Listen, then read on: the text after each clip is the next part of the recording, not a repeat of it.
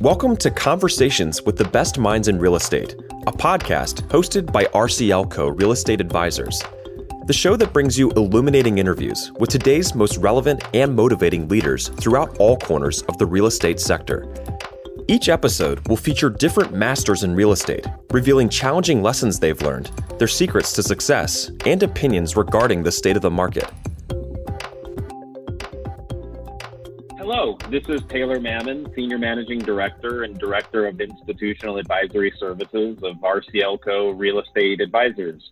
If you're a regular listener to our podcast, then you know that since 1967, RCLCO has been the first call for real estate developers, investors, the public sector, and non real estate companies seeking strategic and tactical advice regarding property investment, planning, and development. Welcome to the latest episode of Conversations with the Best Minds in Real Estate. Today, I am talking to Jonathan Roth and Justin Kennedy, managing partners and co founders of 3650 Capital.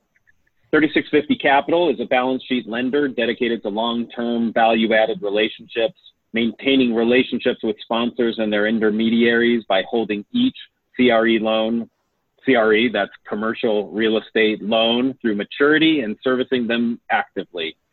Jonathan and Justin, thanks so much for taking the time to be a part of our podcast series. Our pleasure to be with you. Absolutely our pleasure. So I first met Justin in the context of another company in which he's involved, uh, Grass River. Justin, what is Grass River and how do you split your time between it and 3650? Uh, Grass River is our South Florida development entity. Um, we're particularly involved in family, retail repositioning, uh, and uh, adaptive reuse of urban properties. Um, we started that to continue really the uh, let's call it muscle building process of having some real real estate on the ground real estate capability to enter into a project um, at any point in its life cycle with people that have experience in leasing, construction, TIs, whatever it is that needed to be done um, in throughout the capital stack that we were ready to have the talent in our four walls um, which really has become the mantra of kind of what we see as the 3650 brand is having within our four walls all of the capabilities set of the full life cycle of real estate. And so we started with the development company because when uh, our other partner, Toby Cobb, and I had had uh, sold uh, the entity LNR Partners um, and LNR um, Property to um, Starwood Capital. Uh, we had a non-compete for a couple of years and uh, needed to do something other than the lending and loan servicing business. And so uh, we thought that building a development company would be a great, uh, great outlet for that. And that, that was where Grass River um, and its South Florida property business uh, was more. Through which we met you, Taylor, which is one of the best things that we did uh, through the company. Very, very, very kind. Thank you. But, but at least that, yes, absolutely. And then I met Jonathan later, and honestly can't recall how, but suspect we were introduced by a mutual client in CalSTRS. Do you recall, Jonathan? Yeah, that's exactly right. Um, I had the pleasure of meeting Gadi Kaufmann um, uh, through and with CalSTRS, uh, who is a, uh, a, big supporter of ours, um, and uh, uh, introduced me to you, and then it turned out, oh well, you knew Justin and Toby, so it's you know it was, as is the case most of the time in you know our industry, which is real estate. Um, you know, it's six degrees of separation, or even uh, even closer than that, and uh, it's about the relationship. So yeah, we. Uh, don't go back as far as you and Justin, but we uh, we certainly have a little bit of history. Yeah, great. Well, in, in, any case, it has been a pleasure to get to know both of you. And I thought it would be great for our Best Minds podcast listeners to get to know you as well. In particular, I'd love to focus on your role as lenders, as we haven't had any of these on our role on our podcast previously, and what that seat, that role in the industry has taught you about real estate uh, some of the lessons you've learned from your fascinating careers, which we'll talk about in just a moment, and how you manage a firm with not one, not two, but three managing partners, and what lessons that has taught you about leadership. So, how does that sound? That sounds great. Perfect. All right, great. So, so maybe just to get us warmed up, um, Jonathan, if you wouldn't mind starting off and giving us a brief uh, description of your professional work history, how you've gotten to where you are today, and then I'll ask Justin the same question. Uh, on the coattails of others. uh, no, um, you know, I started my career um, as a uh, as a lawyer, and when I graduated law school, I joined the firm of Loeb and Loeb as a real estate transactional lawyer, where I focused primarily on um, the representation of lenders. So, uh, you know, I was a creditors' rights lawyers and lawyer. And when I started the practice of law, I was in the mid to late 80s, um, and the world was, uh, you know, was quite robust in the world of real estate. There was a lot of activity. So my, you know, my role as a young lawyer was documenting a lot of very positive transactions. Um, as we went into the 90s, um, as many of your listeners, uh, you know, will will remember. Uh, the real estate economy took a turn, and we went from doing all sorts of positive, um, you know, lending activity to workouts, restructures, and then ultimately, I became a student of the bankruptcy code because that's where many of the, uh, you know, assets and loans ended up. Um, I uh, stayed at, in the practice of law um, for a number of years. I made partner at the firm, and as soon as I made partner, that's the day that I, literally, uh, you know, several weeks later, I left and I joined what was then a very small um, registered investment advisor uh, named Canyon Partners, and I joined the firm when it was, uh, you know, it had less than 500 million of assets under management. And I joined to help build a real estate discipline. Um, and I was at Canyon for just about 19 years, and we proudly, uh, or I'm proud to say that we built a number of distinctive platforms uh, focused,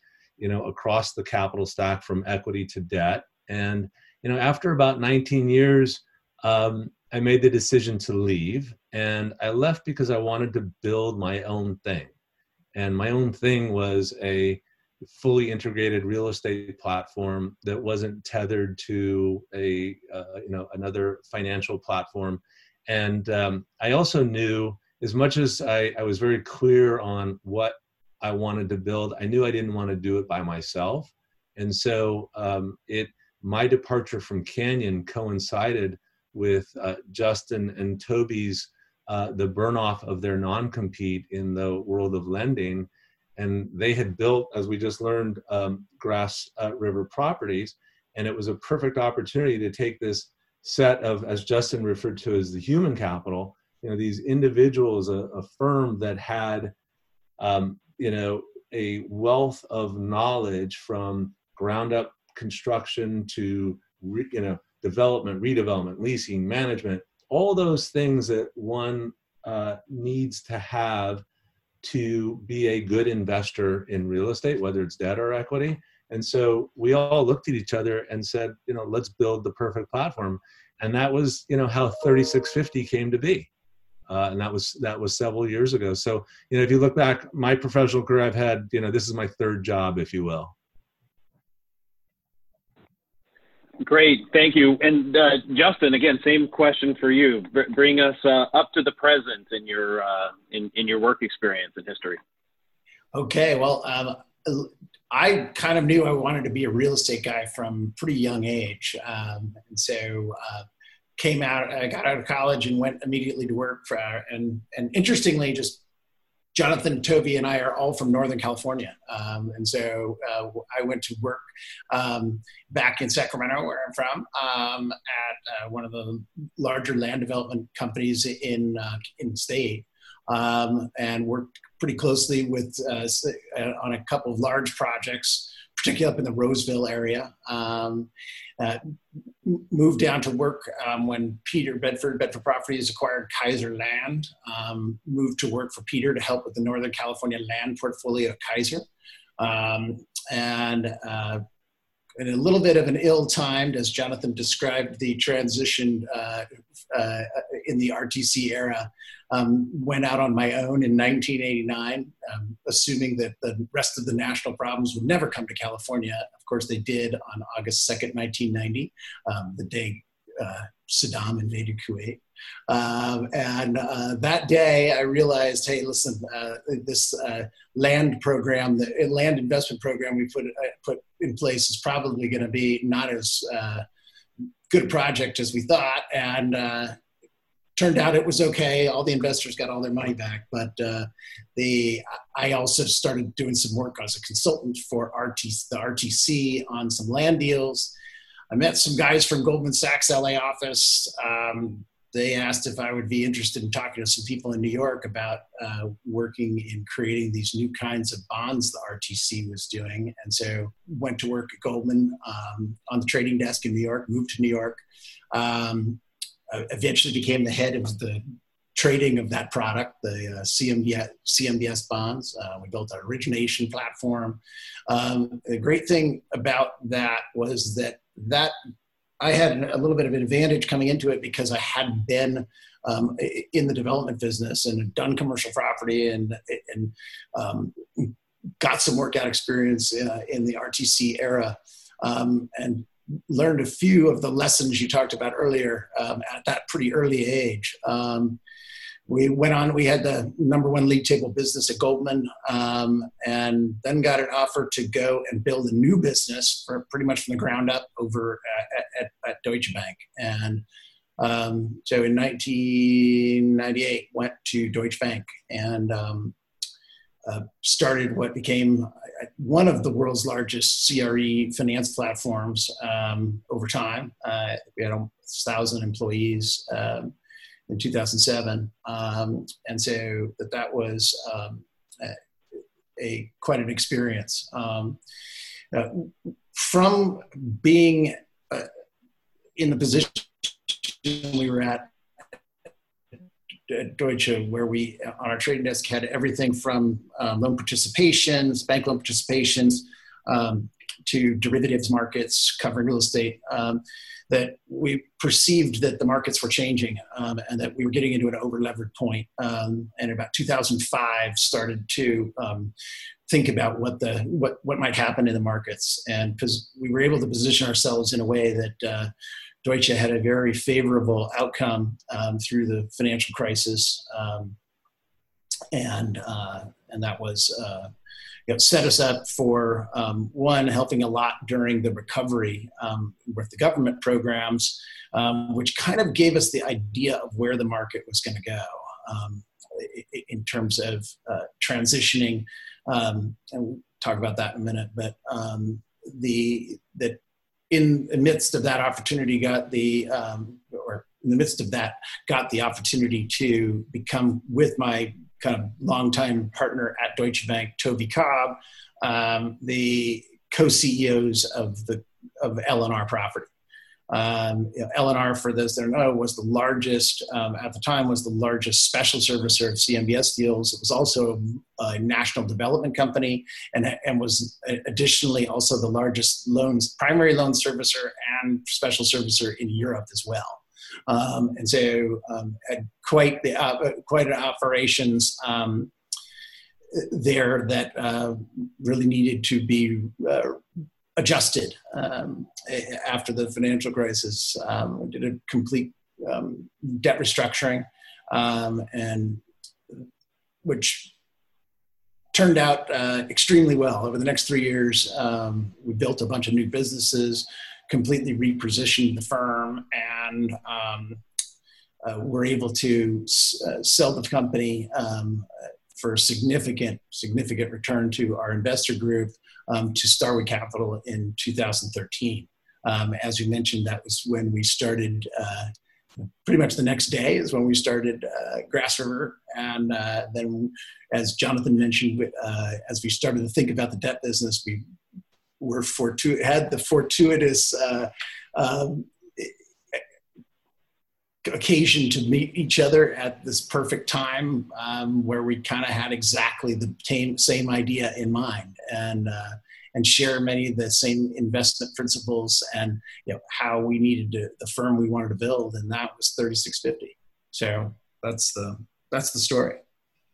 Great, thank you. It, it, it occurs to me in both of your stories that the RTC era, the crisis that was occurring in real estate and, and, the national economy at the time was a pivotal moment in, in both of your careers. And uh, we're likely in another pivotal moment uh, going through the COVID 19 crisis and economic downturn. Um, how are you viewing this current crisis uh, in your own personal and professional development, having been through others in the past that defined at least the next decades of your career? Jonathan, do you mind taking that one first? Yeah, no, no, that's a it's a it's a great question uh, to which there are you know it's a multifaceted um, you know response, but I would say first and foremost, you know, you learn, um, and I, I try to impart this upon younger folks these days, but you learn so much more in your life um, from the mistakes you make and the mistakes that other people make versus uh, when things are just you know going grand and you know the you know the belief you know the the trees grow to the sky and the music will never stop. Well you know history teaches us that you know the music always stops. It's just a question of when. And you know the what the rtc did for me as a young lawyer it identified very clearly um, to me that those lenders that did everything within their own four walls in terms of analyzing and assessing any particular real estate opportunity. They always did better. The outcome was always a more it was a better outcome for them versus the group of real estate lenders. And and you know in that you know moment it was you know it was uh, the savings and loan industry. Um, those participants that outsourced everything that didn't know that their borrower that didn't understand the underlying dynamics or fundamentals of the real estate fared far worse than those that that had the human capital within their own four walls. And it was that experience and watching you know the human behavior element of real estate investing that informed me as a young lawyer going into a mature lawyer then leaving the practice of law to build a fully integrated real estate platform at Canyon. And my experience through times of, of distress, whether it be RTC, whether it be the Russian, um, you know, uh, debenture uh, debacle, you know, Russian crisis, or the tech, the bursting of the tech bubble, um, or the global financial crisis. Every time we go into a crisis, there are some pretty consistent patterns that emerge. And one of them is just, you know, it always amazes me how um, folks that, and I, this is not to disparage anybody, it's just, it's a different way of building a business, but you know, the use of leverage on leverage is, you know, oftentimes just, you know, blows up when there is a dislocation in the capital markets. And so, you know, the pattern that, you know, that I've always seen in times of dislocation is that leverage not that is not perfectly matched uh, with the underlying asset tends to work uh, against you in a very material way when there's you know when there's a dislocation. So you know i would say are there similarities today during the covid uh, you know pandemic? For sure. We see the same firms blowing themselves up that we saw during the global financial crisis. It's just you know it's a decade plus or minus later.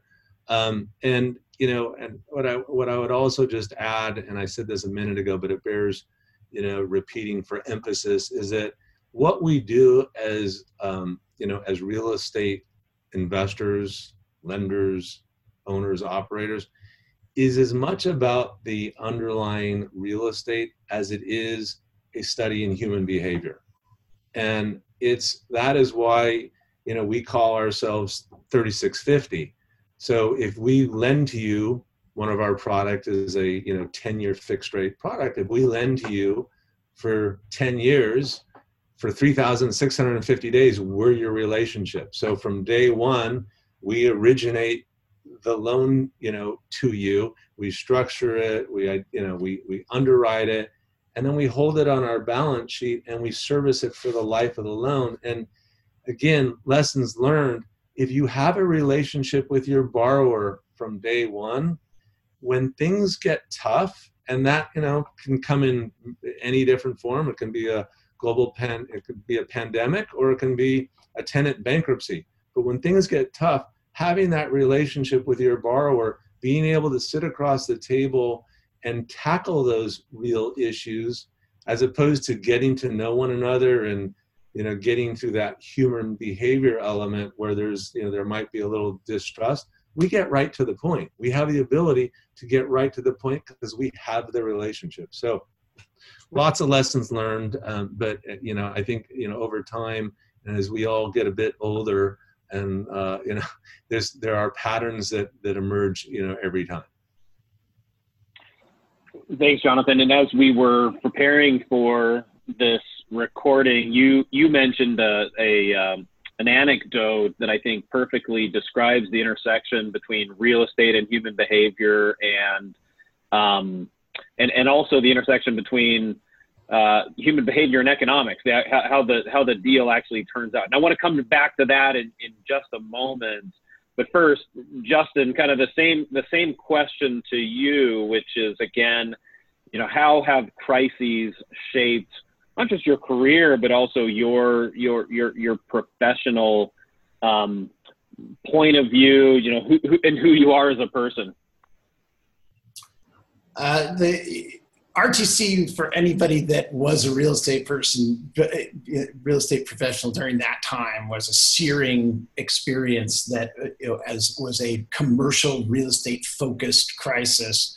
Um, yeah, obviously driven by the S&Ls and the over over over and mismatched leverage um, that they had used to uh, to fund the you know the bubble that burst kind of serially across the country from uh, let's call it the late 80s into the early 90s um, and that being a, a, a, let's call it five year uh, five year out person during that process um, particularly being an entrepreneur was something that you don't forget in terms of care in your use of leverage um, after that point in time.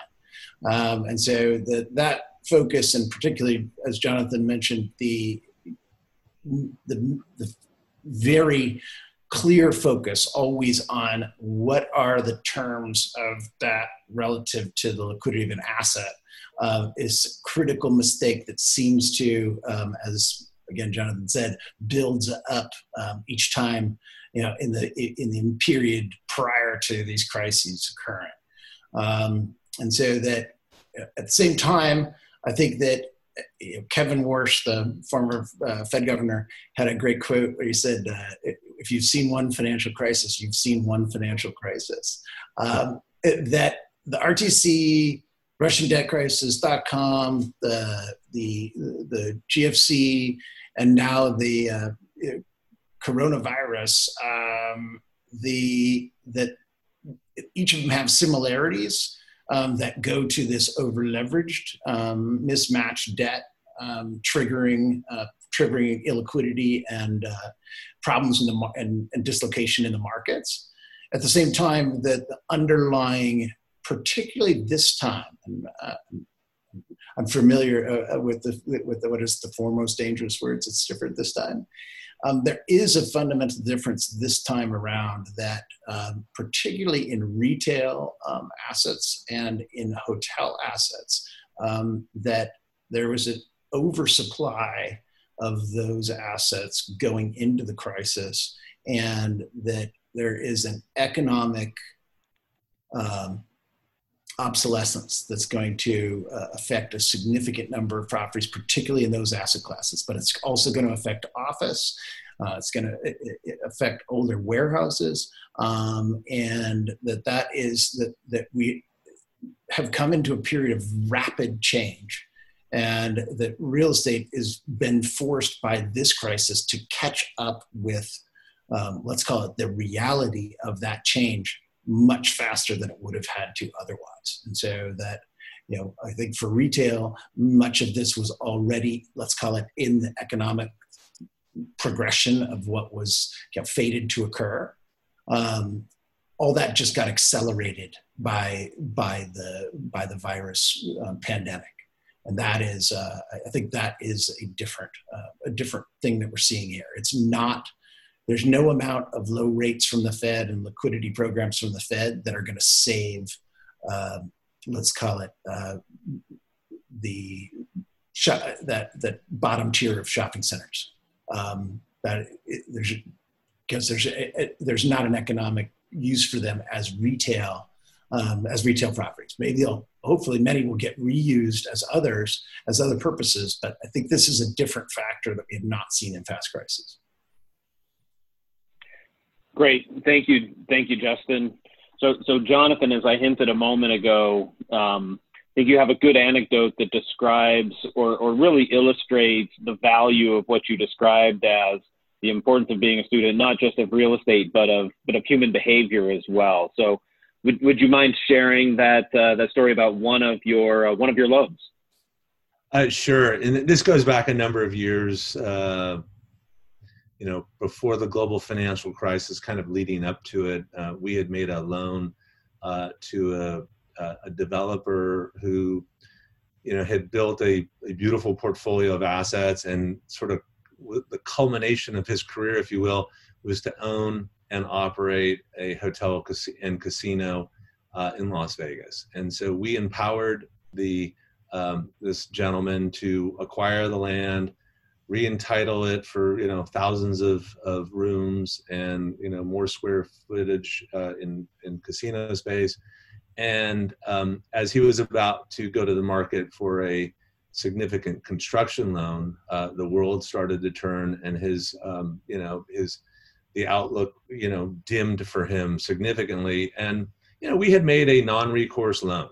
Uh, so you know, as a non-recourse lender, we're looking to the underlying collateral. Uh, as and you know, as you know, we're adults, and if we make a mistake on our on the value proposition, that's on us. That's not on the borrower. Um, and in this particular case, as the world started to go uh, south, um, the borrowers, the number of options available to the borrower to help um, himself, uh, you know, decreased as well.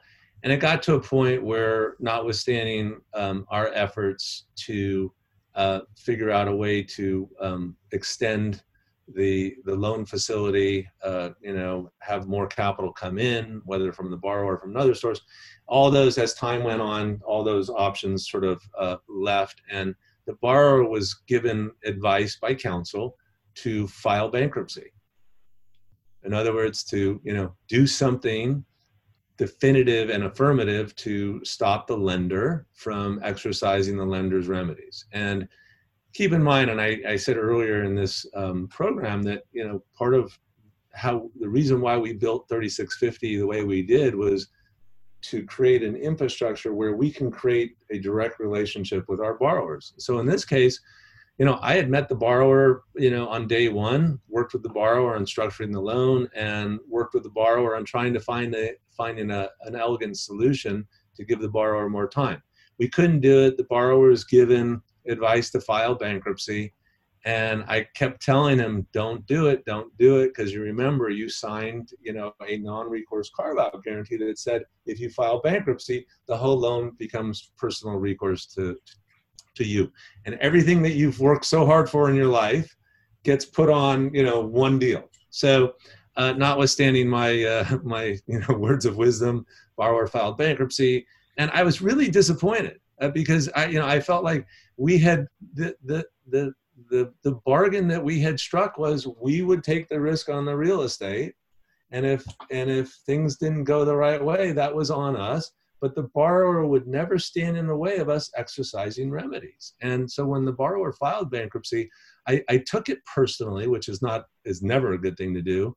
Um, but i did it because that's just who i am. And i called for a meeting. And at the meeting you know, I was represented by counsel and I had all my colleagues and and the borrower was represented by counsel and he had his colleagues and you know everybody you know sat down and the lawyers took their positions and after that I, I said you know gosh it's it, we got to take a step back. First of all, Mr. Borrower, I mentioned his first name. How are you? How's your family? You know, how are your kids? How, you know, and you know, I was really genuinely concerned because this was a moment in time where this gentleman was going through extreme pressure, and he he did something so significant by filing bankruptcy. He put his whole life you know uh, economic status at risk. And i said you know how's how's everything going at home? And gosh when you're when you're with the you know sitting at the dinner table at night when you talk to your your, your kids your boys about you know what you you know what daddy's doing at the office how do you describe it? And you know he said oh it's tough. It's you know going through a tough thing. And i just i just have a question. It's like I, we we made a non-recourse loan and it was you know we we understood we were getting into and i know you understood what you were getting into. How do you explain to your kids that you're now fighting us? How do you what's the dialogue around that? And he looked at me and he said and he, he just went blank and he asked for everybody to leave the room and it was just he and i left in the room and he started to sob and he and I and he said, you know, Jonathan, I've never really thought about it in the context that you just presented it. I made a promise to you that if I couldn't pay the loan back, the real estate, you know, would would go to the lender. And I've breached that promise. And I, in thinking about your question, I don't think I could look my kids in the eye and tell them why I filed bankruptcy. And so after that, he called everybody got called back in the room and he looked at his lawyers and he said, please dismiss this bankruptcy. We should have never filed it. And everybody was, of course, dumbfounded and like, what, what did I say to him? Like, you know, you know, but the point of all that is, is that what we do is um, it impacts lives and it's that doesn't mean we're curing cancer it doesn't mean we're sending you know you know people to mars but we change lives we we empower people to fulfill their dreams whether it's to own and operate a casino or to build a multifamily project or just to own a you know a corner retail shop. And you know there are all different forms of capital. And you know we happen to be a non-recourse lender. And and so having that relationship with the borrower really informs us on the front end and empowers us through the life of the loan to you know to make good decisions and to you know in, improve our outcomes. And you know if you think of it like this as a lender our very best outcome is that the loan is repaid and we get our interest rate. That's it. That's as good as it gets. So we try to do everything we can on the front end to make sure that we understand the lay of the land certainly understand the real estate and of equal importance understand to whom we are lending. And so that's uh, you know it's a long-winded story but it does speak to to you know who and what we are in terms of how we think about relationships yeah, I, I love that story. I, I, and one of the reasons why is because it, it humanizes what we do in, in a powerful way. I think oftentimes as as investors or analysts or consultants, we we, we, we, we you can't put the human element into a model, and so we don't necessarily think about it. But it is so important to what we do, and in, in the end, the, the human decisions um, uh, they have a, have a big impact on the outcomes that we have. And human decisions are impacted by pride and emotion and all sorts of aspirations and baggage that we have that, that, that cannot be modeled in, in anybody's analysis. Uh, well, well said. Uh, well said. Yeah. So, I, I, and I'd love to to dig in a little more since I think most of our listeners are probably equity investors, um, and um, would would love to hear what lessons being lenders has taught you about equity investing. Um, it, you've also both been equity investors as well. So, what what lessons would you describe to them? Um, you know, n- not just to have better relationships with their lenders, but to be better investors in the end as well. Well, I think that the the one experience of being a lender um, that that has transferred for us over into the equity side is that you're as a lender you're always really scared of debt, um, and so that the that going through the stories that Jonathan said, and you know all of us have a really very just because of the times that uh, we started in the market and because of the events that we've been through, have a lot of workout um, history behind us, and you know, seeing the the seeing the leverage ending up being the problem um, for so many transactions where the, you know, the, the location is great, the development plan's great, the leasing plan you know is good um, and is going to be successful over the long run, but a mismatched piece of debt uh, debt borrowing uh, ends up cutting the business plan short in the in, in a volatile period of time, and so that matching term and having a lender, um, as Jonathan describes, that's able to work through the problem and to address it in real time um, with a principled perspective, I think is vastly important. Um, you know, one of the things that you know, we comment to borrowers on is that you know, watching the failure of the lenders from the RC, RTC S&Ls to the firms that failed during the, the GFC, um, that the borrower is, is hugely negatively impacted by that that you know, that organization's inability to fund or its inability to come to a, a, a reasonable workout plan for the asset um, through the troubled time, and that choosing a lender that is that has the resources and doesn't slice and dice the capital stack and outsource um, outsource the responsibility for servicing the loan and asset managing asset managing through you know, the issues that inevitably come up is hugely important to you know, the, the stability through crisis of real estate investments. Dodd Frank, it, you know, in its let's call it overall plan, let's make sure the banks don't mess us up again.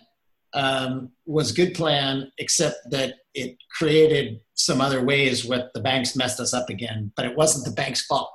so yeah. the, hopefully that's clear. It's, it's a little esoteric, but um, uh, the, yeah, the, the that is um, you know an incredible focus. But I, I, I do think that you know we're hearing from inside some of the pension organizations that you know as well, if not even better than we do, that everybody wants to do debt, right? And that particularly debt for real estate, right, is is not something that should be done by debt guys, right? It, it needs to be done by real estate guys because the only way to control risk is by let's let's say you know, picking which ones not to do because you're an experienced real estate guy right and anybody that tries to do this with a model and i, I don't know you know you know it, you hear all the time, oh yeah, there's a guy that's got an uh, an AI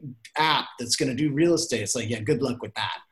The move by the by the pension capital to get into the debt space made a huge amount of sense and was essentially the door that was opened by Dodd Frank, and it was yeah. done intentionally.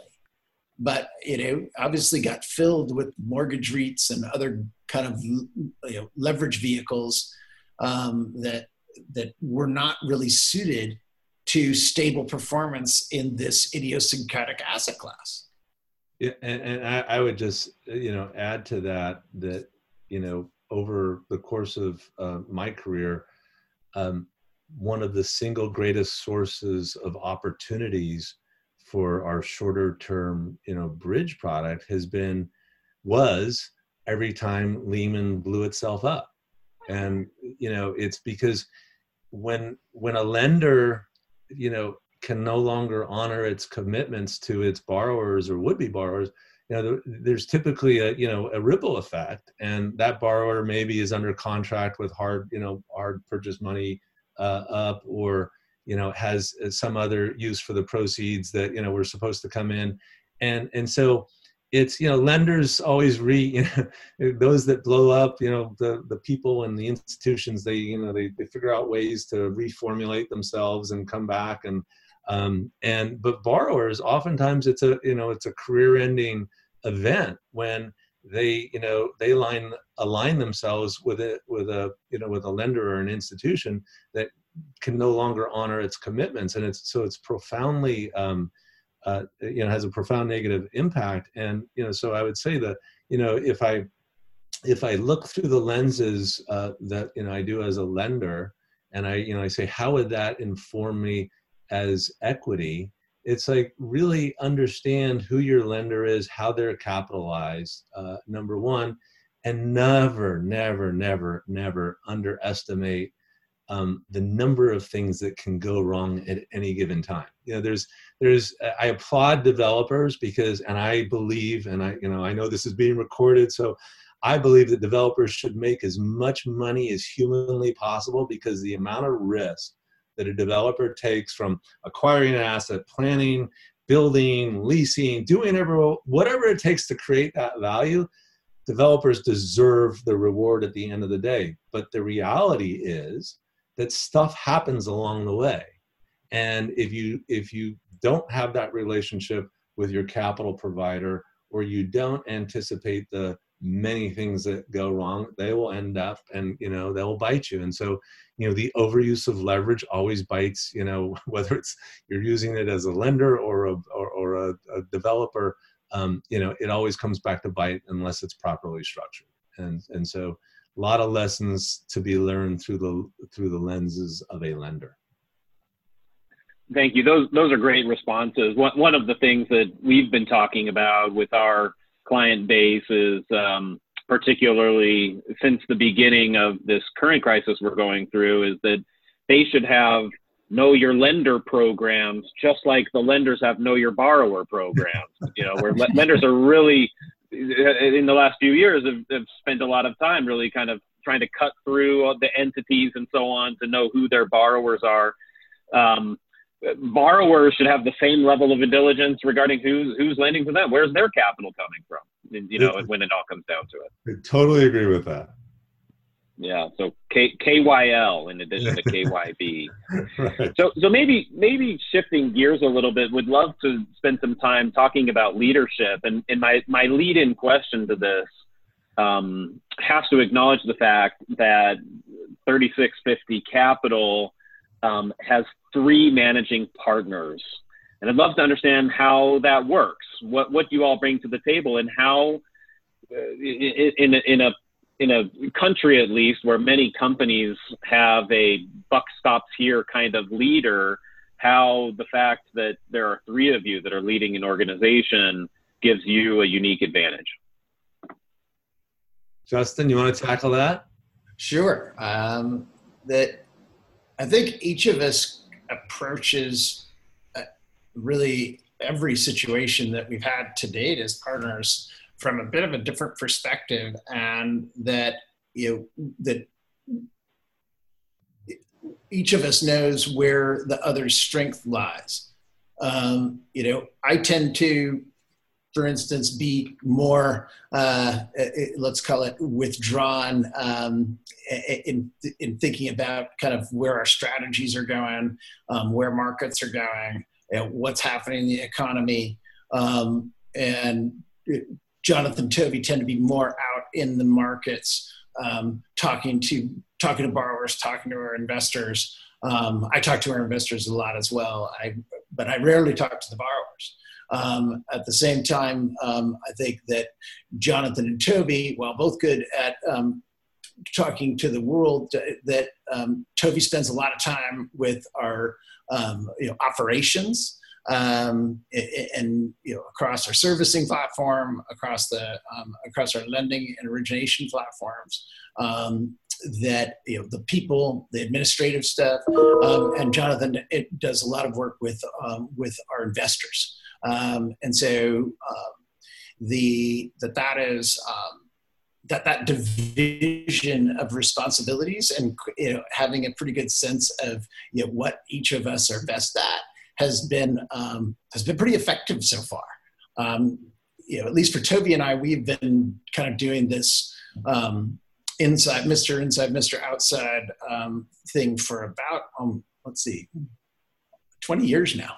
And so um, that that is uh, that it had been very effective for us. And you know, adding Jonathan in with his with with his kind of different perspective, coming from being a lawyer um, and coming from being um, you know, having um, institutional investors where we had come from the more the capital markets side of the of the of the fence.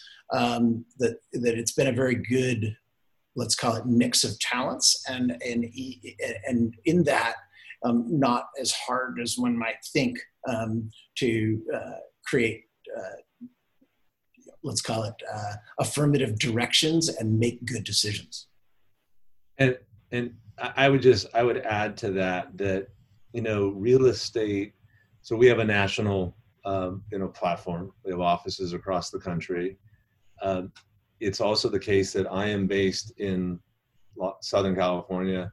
Toby's uh, in New York, and Justin is in Miami, where our firm is headquartered. And it really empowers us as a as a firm to you know react very quickly to any um, you know opportunity that presents itself because we're not that far away. Either we get in a car or get on a plane. And real estate being you know an idiosyncratic asset class where no single piece of real estate is like another. Um, you know, you want to get up, you want to show up and look at it. And having, you know, senior management uh, in close proximity is a really powerful tool. And it's also just to reiterate what Justin um, said. It's you know we come to the um, to the table as three partners with much different backgrounds and experiences, and it is those experiences that you know lots of lessons learned in our in our respective careers and again you know as I, I, I led with earlier when i left my former firm it was because i wanted to build something that really took into account and took advantage of a career of you know lessons learned. And um, amongst the three of us um, none of us are driven you know i suppose it's you know we're all driven by ego at some level but we're not none of us are are that individual that needs to have the limelight or it's we what gets what what gives us um, a sense of satisfaction is doing what we do at the highest level of integrity and of execution and empowering younger people to build their careers and build not only you know learn um, you know uh, what it takes to to be a good um, you know investor or good lender but also to you know to build net worth and to empower them to go on and to be you know future leaders. And at this stage in our respective careers that's really important because you know part of what you know um, you know i had when i was a young you know professional is i had you know many mentors and that somehow that feels like it's getting lost in today's world and so at 3650 not only you know, do we believe that we're operating at the highest levels? But we also believe, and it's really important to us, to groom uh, the you know the future leaders in our industry. Great. So how, how do you do that? And I guess uh, aligned with that, what what advice do you have for those that are just entering the real estate industry and aspiring to the successes that you've had as as lenders, as investors, as well as leaders? in the industry?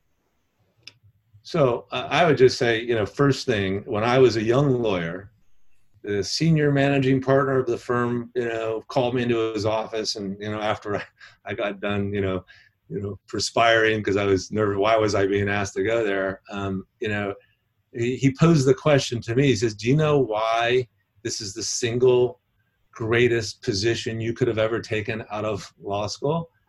and uh, you know it's like thinking for trying to think of the, the right answer and you know he led me down a path but he eventually said look if you represent lenders you have to understand everything the owner of that real estate has to understand and more because not only do you have to understand you know the, the real estate how it's positioned how it's going to be leased how it's going to be you know this or that you need to understand also the financing structure and how that loan is going to fit into the capital stack. And, and so as a real estate, you know, uh, uh, as a lender's lawyer, it was a um, way for me to get educated about the full spectrum of you know everything there is to know about real estate. And so you know for somebody coming out of uh, you know undergraduate or even graduate school in whatever form you know to the extent that there is an opportunity to work for a lender um, i think it's wildly powerful and wildly informative uh, to a career in whatever part of real estate you want to then go. You know you can stay as a lender or you can go off and do equity but having the knowledge base um, as a um, as a lender is wildly informative and powerful. The other thing is and i said it earlier but it's just during times like this you know we're recording this uh, you know this podcast um, from our respective residences uh, because we're sheltering in place during a pandemic.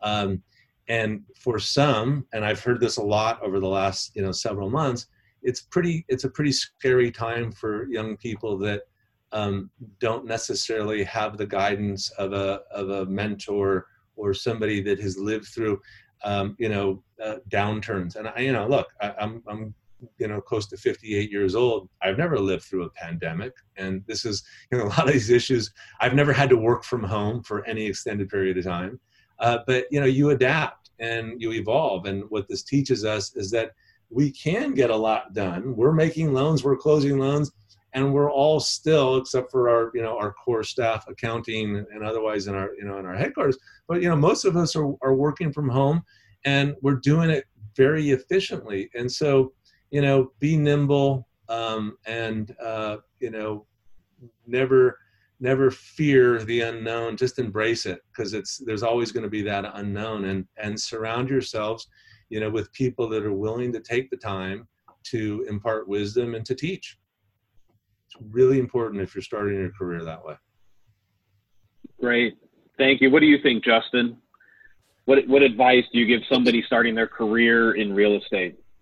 That as jonathan said the the experience you get from seeing the volume of deals that you see as a lender is is definitely a, a great place to try and start. Um, that said, I to the one of the people early in my career um, that was very focused on training, Peter Bedford. Um, Peter wanted everybody to start in property management. And so that understand how the cash flows of the property work. Understand the the the needs of how you keep your property attractive to tenants and competitive in the market. Um, and starting from that perspective um, starting also at a brokerage firm where you're again seeing a lot of um, uh, it, that was my very first real estate job was a was a uh, direct real estate job was data bank at Coldwell Banker Commercial. Uh, the uh, as a summer guy, and so um, that that uh, that that learning the basics of how it of, of how the asset class works from a cash flow perspective, I think are the, is the key to really having a you know, let's call it a flexibility and um, and transferability across let's call it market market environments. And so if you if you understand how the assets work and how and how the cash flows, you know, oftentimes are very are very sensitive, right? I mean, one of the things with hotels is that they have very very high operating expenses relative to revenue um, compared to other asset classes, and so um, that going through and understanding that as a banker, as a loans, as a as a as a property manager, as a loan servicer, um, is uh, is in getting that basic understanding is really critical. Um, and so um, that is, uh, I, I, think, has always been very helpful to me, um, having started in the business um, when I showed up on the Goldman Sachs training desk and I was a guy that had actually done um, real estate property management, um, that doesn't sound like a very, it doesn't sound like a very glorious thing. And maybe a lot of other people on the trading desk didn't think that it was, but it meant that I knew things about real estate that other guys didn't. And that was, uh, that helped me, you know, in climbing the ladder there um, and has really never gone away. So uh, as an advantage. So I think that that is really important. that, that's great advice. And then, how at 3650 are you training and mentoring future leaders of, of the company and likely the industry? What, what advice, what activities are you engaged in to help them on that segment of their career prog- progression? So, um, we spend a fair amount of time making sure that um, everybody is is partnered appropriately. Let me back up. I've always believed that to build a great organization, you surround yourself with the best and the brightest, and never be afraid to you know hire people that are smarter than you are. I've I've done a really good job at that my entire career. Um, some would argue it wasn't that hard to do, but um, so I've always been blessed with being surrounded by people that are are very bright and very ambitious and capable. And so as we you know built 3650, um, it was our goal to hire the best and the brightest. And there's a tendency if you eliminate sort of the off you know the the, the cutthroat nature that sometimes our industry can breed. But it, so you know we have compensation systems that are designed around the success of the firm, not any one individual.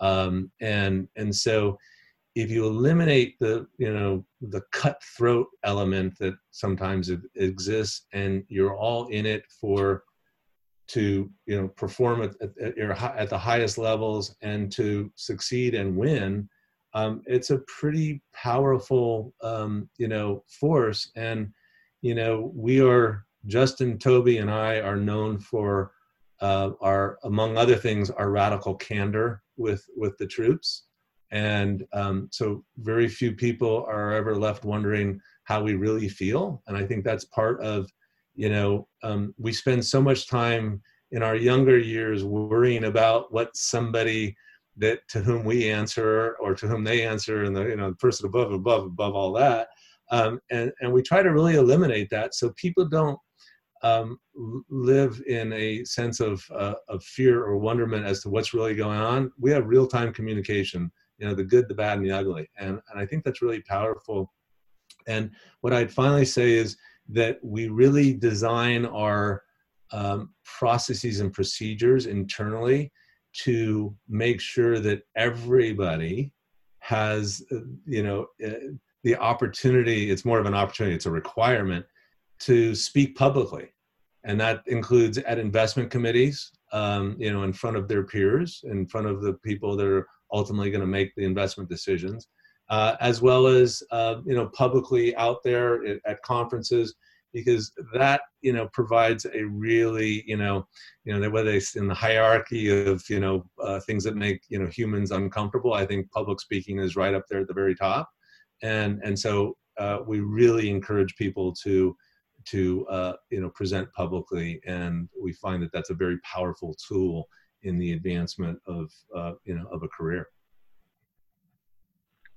Great, thanks. Anything to add, Justin, about yeah, training well, leaders? Just on that on that point of speaking publicly, that uh, that not only is that it, do we try and encourage that on a in a formal context, but that all of our weekly meetings, all of our um, all of our inv- investment roundtables. Um, ask the the people that are you know, the primary sponsors of the deals and the and the junior guys on the team to present um, that information in front of all their colleagues, right? And so that this a a a broad transference of you know the it, this is what this is what it takes to kind of do a good presentation and to think through all the deals. You know you learn that you learn so much from watching the questions get asked right? And thinking about okay, what's got what what are, when I present the next deal, what how am I going to do it differently, right? And that that really can be effectively transmitted to the organization by these broad style meetings that we do, which frankly. Um, you know, the, we've learned uh, uh something from the uh, working from home here that you know, just like we are right now, uh, using this Zoom call um, is a very very effective way to let's call it create a dissemination of information and learning um, across the organization. Um, and so I, I, think there, there are other tools, uh, the other things we can use that tool for. Um, one we do is we have a uni- we have what we call 3650 University, where we have you know, sponsored, we have speakers that are experts in a particular area, whether it's uh, you know, legal background, accounting background, um, the uh, real estate from some specific um, some, some specific standpoint um, a capital markets standpoint um, that trying to do these training sessions um, using these new communication tools we have is extremely effective. And so um, we're, you know, have been very pleased with the productivity and really the, the performance of all of our team through the, through the crisis here, um, you know, it, particularly in using these tools. And I think, I think everybody, I hope everybody has learned a lot certainly I know that we think we have learned a lot. So. well, yeah, it certainly is clear that you're you're not taking the growth and development of your team for granted. It's it's it's a it's a, it's a key component of what you do and what you think about as leaders, and something you're continually improving, refining, and then executing on a on a, on a continuous basis. Well, and you've met many members of our team. You've met many yeah. members of our team, and I, you know, I we to, it, it, go ahead and take the lead is our our viewpoint, and you know, letting people take the lead and you know, pointing out things that hey, we got to think about this a different way is something that um, you know we're not shy about doing either. So um, that that is uh, um, something that's a huge focus of uh, of how the way we run the day-to-day company is constantly thinking about how we how are we creating that learning process. Yeah. Well and maybe um, maybe to wrap up the conversation since i think we're we're uh, c- coming upon the time in which our listeners are uh, uh, might be getting ready to do something else even though this has been a great conversation um, wonder what you are thinking about these days. You know, what what are the questions that you're pondering uh, amid the crisis that we're all going through, or beyond that, that are important to answer in order to continue to succeed as as 3650 Capital, or just simply as individuals. And Justin, would you like to go first? Sure. I, you know, one of the things that that I think we've seen observing really the difference between what's happened in this period versus what happened in the GFC period. Um, the, the, the Fed's the Fed and Treasury response, the government broad response, um, has been a, a, really almost amazing magnitude. Um, that uh, the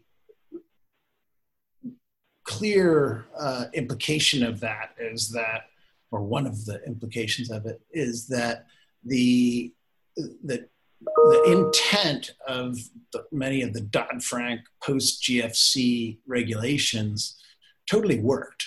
Um, and while I think it was a it, it, in its larger goal of making sure that the banks would not be the source of another capital markets and liquidity debacle.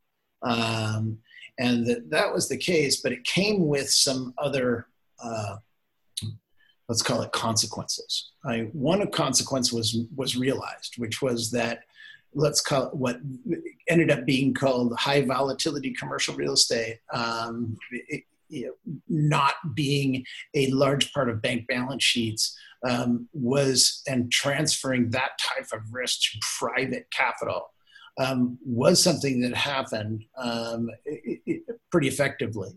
Um, and the and keeping that risk out of let's call it the regulated financial system um, was very effective. But it came with some other things I, that you know, banks have been removed from their liquidity provider role to a large extent, um, and that that the that the lenders that took the took the bank's place in high volatility commercial real estate um, that used mismatched leverage assumed that there would be liquidity there from banks that wasn't there. Um, and that was a design flaw um, that wasn't perceived.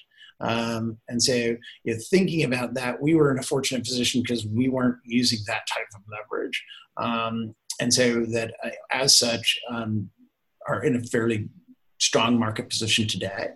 Uh, but the impl- specifically talking, Justin, about the the, the mark to market repo leverage that right. had a significant impact on the the mortgage rates that were benefiting from that pre crisis. Is that is that right or?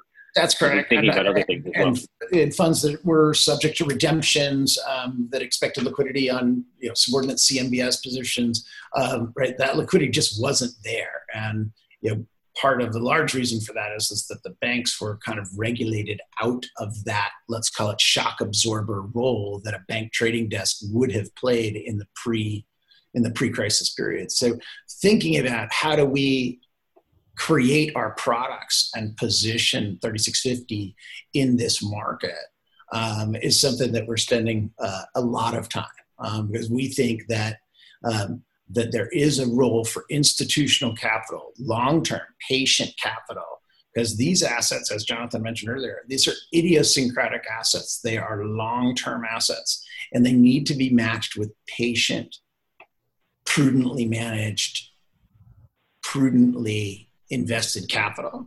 Um, and that it, it's not an asset class that should ever, as I, I, think consistently you've heard us say throughout this thing, be overlevered or be mismatched, and that is uh, and, and that is something um, in creating.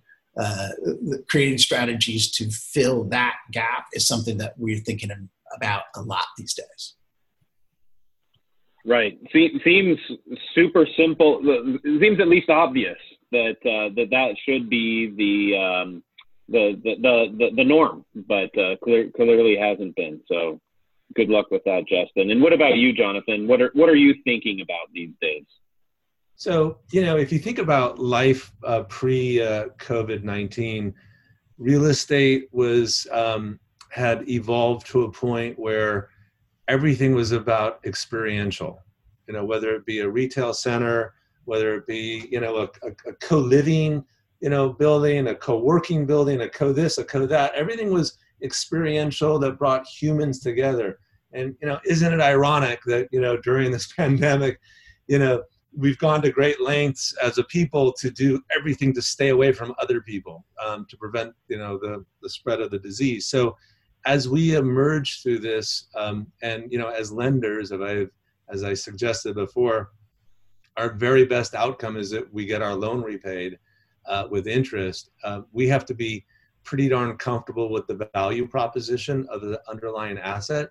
And, you know, the rate at which the use of real estate is changing, I don't think has ever been more rapid than than it is right now. And so as lenders, you know, what's keeping us on our toes is just figuring out, you know, looking down the path and making sure that we have a firm understanding and belief system around the predictability of the cash flows going forward. And if you know if the use ends up changing or getting tweaked we still the value proposition is still there. But it also you know speaks to we're not always going to be right for sure. But designing a an infrastructure like justin just suggested having you know to the extent we use leverage, have that leverage not put a gun to our head when we have to make a decision about an underlying asset that may not be fully performing. Uh, you know, because of all these changes. So I just think, you know, it's a very interesting time. You know, on a very personal level, we're all managing our, you know, our families and and making sure that they're safe. And you know, there's there's a lot of, um, you know, uh, you know, a lot going on in the world today. And you know on top of that we're running a business and we're running a business that's designed around not to lose money not to lose our own money not to lose our investors money. So you know it's you know if our job is to you know consistently and you know identify and quantify and mitigate risk uh, you know over the last several months it has just become that much more um, let's just say robust because of all the variables that are being thrown at us. Jonathan, I think you make a really critical point in terms of the that as as we think about a lender, the rate of change accelerating over the past time, and now not during the crisis, accelerating uh, you know, up to near light speed, and then as we emerge from the crisis, I, the the rate of change is not going back to what it was. Let's call it in 2015. It's going to accelerate, and that borrowers have to be very conscious of who is your lender and what structure are you getting yourself into it, it, when we know that we're going to be facing this change for the use of real estate assets and so that having a lender that has control of uh, of uh, and has a communication with the borrower um, is a critical consideration um, that real estate owners need to consider as well. And so I, I, think that that is that that rate of change point is a really super important one.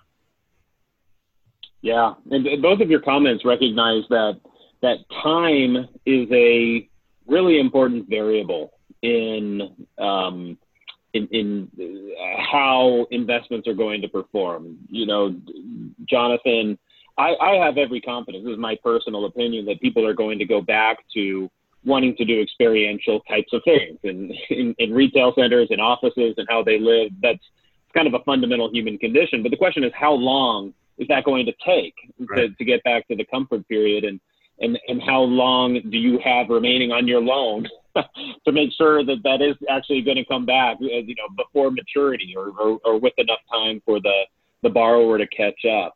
and um, and and so that's it, it's incredibly difficult. I, I recognize the challenge, and um, I, th- I think we're all struggling to figure that out. But you as a lender, more than anybody, uh, you know, to, to, to really ensure that you have enough time uh, in your in, in, in, your borrower's business plan and in your your loan to uh, to, to, to get where the, you need to be.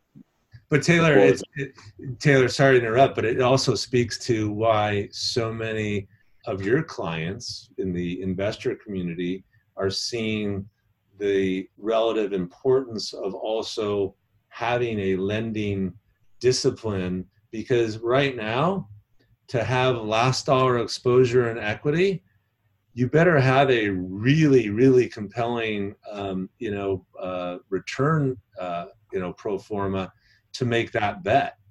You know at least when we're when we're a lender and there's a you know 40% cushion between us and you know and the equity we can afford to take the time and you know for that value proposition to you know to fluctuate you know given the the volatility. And so it's you know and that's it's it's it's, it's no mystery why uh, i think you know a lot of your clients are moving you know towards towards our world to our delight um, uh,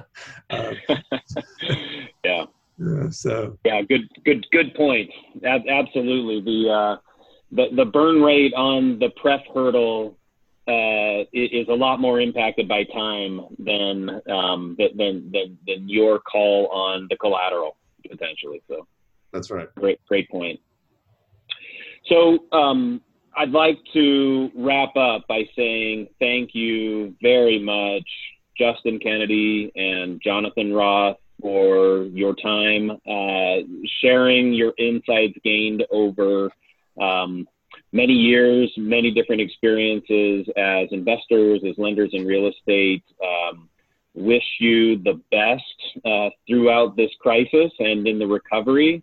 Uh, suspect, I suspect, given everything that you've learned, that you'll you'll you'll not just survive but thrive coming out of this uh, with uh, with 3650 capital and as individuals. So thank you very much. Thank you, Taylor. Thank you, Taylor. Very much appreciated. We hope you enjoyed listening to this episode of Conversations with the Best Minds in Real Estate, hosted by RCLCO Real Estate Advisors. If you are interested in learning more about RCLCO, go to rclco.com and follow us on Twitter at RCLCO. Don't forget to subscribe to new episodes of the podcast and make sure to leave us a rating on iTunes. Thanks for tuning into the show.